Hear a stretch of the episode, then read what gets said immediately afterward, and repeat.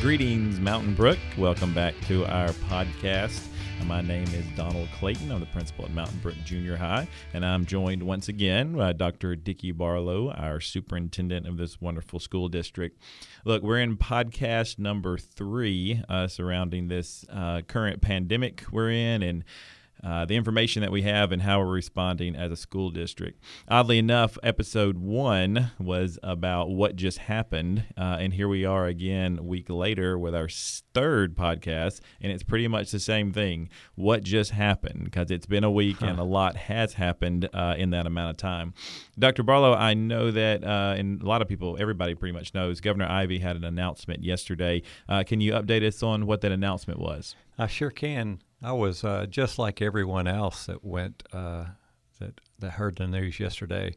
I was actually driving in my car and received a call saying that the governor was going to have a press conference at four o'clock with Dr. Eric Mackey, the state superintendent.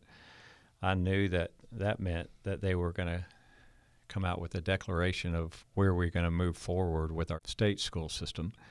And um, at four o'clock. Uh, so I didn't know any more than you did or anyone else in Mountain Brook did at that time.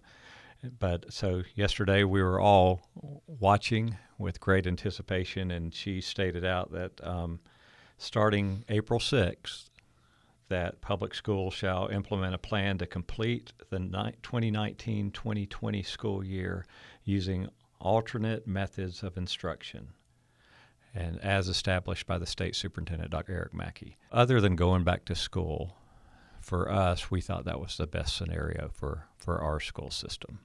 So, after that announcement um, and kind of hearing that, what does that mean for us um, as a school system? Well, just that, that we will start an e learning platform. Yeah, I think we talked about that on the last podcast about what that would look like a little bit. And so, on April 6th, Monday, April 6th, we will start school back up, but it'll just be an e-learning platforms. Our schools, school buildings will still be closed, but our teachers will offer instruction through the e-learning platform starting April 6th. So we're closed, but learning is going, and there's a little bit of space there in the middle about school activities, athletics, tryouts, senior events, graduation. How does it, the announcement impact those items? What Dr. Mackey said yesterday, well, he said a number of things. And so let me just go through that list of things that he said. He said, first of all, that in person instruction is prohibited. Basically, that means, let's say that my daughter needed help and she called her teacher and said, Hey, can I just drive up to the school and maybe you can help me um, you know, right in front of the school. Well, Dr. Mackey has made it clear that the health and safety of our students and of our teachers and our families is paramount in this. And so there's to be no in person instruction in any form or fashion. The other thing he said, which leads to your question, Donald, was that all field trips and activities and convocations and gatherings and athletics whether in state or out of state, should be canceled through June 5th, 2020. Now, I will say that Dr. Mackey today, when he was talking, said that let's say the virus um, slows down and is not, uh, and the restrictions that are um, that we have from the Jefferson County Health Department are not necessarily in place, and so we can meet in bigger groups. Then he's open to allowing some type of you know graduation ceremonies or services, those kind of things that would take place um, maybe before June 5th, but it really just depends on what our nation looks like and what our state looks like um, about that time. Tell us, um, we're transitioning to e learning. Dr. Barlow, are we ready? We are ready. We're as ready as we can be right now. Now, can we go back to podcast one or two? Remember, we talked about the difference between e day and e learning, and we've been doing or participating in what we've called e days probably for the last 10 years. Um, and again, it started when the H1N1 virus came about, and we asked the question if we had to have school and not have our students go to a building, could we do it? And so we've been practicing e days. And again, e days are a lot different in the sense that you do work online for a day and then you go see your teacher the next day. Uh, that's not going to happen in the next couple of months.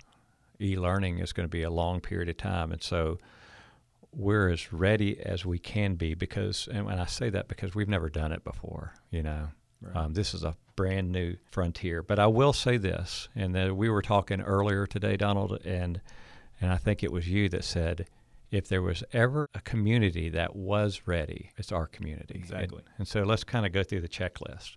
We have great parent support. You know, our parents are deeply involved in our students' learning. And so you've got to have that if you're going to have an effective e learning platform. We've got fabulous students. They want to learn. Um, you know, they want to be involved in school. The school is kind of the hub of everything that goes on in our community. And so our students want to be part of the school community. Um, that's a huge plus and check mark. We've got teachers that are committed to not just teaching students, but loving them and caring for them in every way. And so we've got teachers that want to go the extra mile.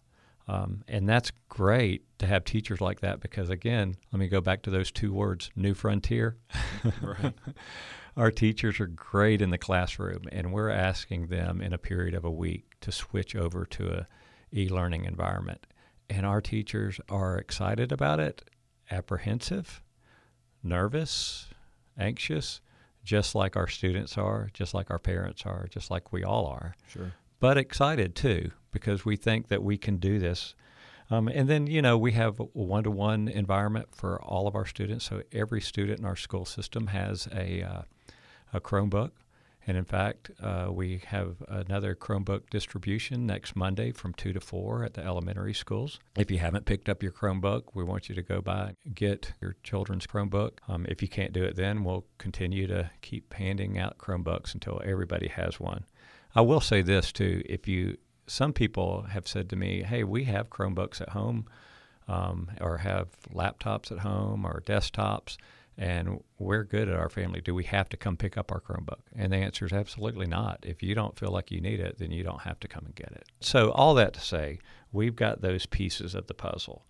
And um, so, the only thing I would say that you're going to hear me say over and over again is that we're, we really believe that we're ready. It's more than education. We understand that this is an anxious time for all of our families. And so, if we, the school system, can provide some type of structure that um, where students can thrive from home, and then also if we can also offer flexibility because we know some things are going to work and some things aren't going to work. When we realize that something's not working, we're, we're going to have to change. And if we all are patient, then not only will we get through this, but we'll thrive in it. Yeah, patience sounds like uh, and flexibility is a big thing for us in, in just in general in society. Um, thank you for that, um, Dr. Barlow. Look, our next podcast will be solely around what will e-learning look like. Um, so thank you for tuning in to this one, and and please join us uh, for podcast number four, where we explore um, e-learning um, and how it will look for our school system. Hope you guys stay well. Thanks.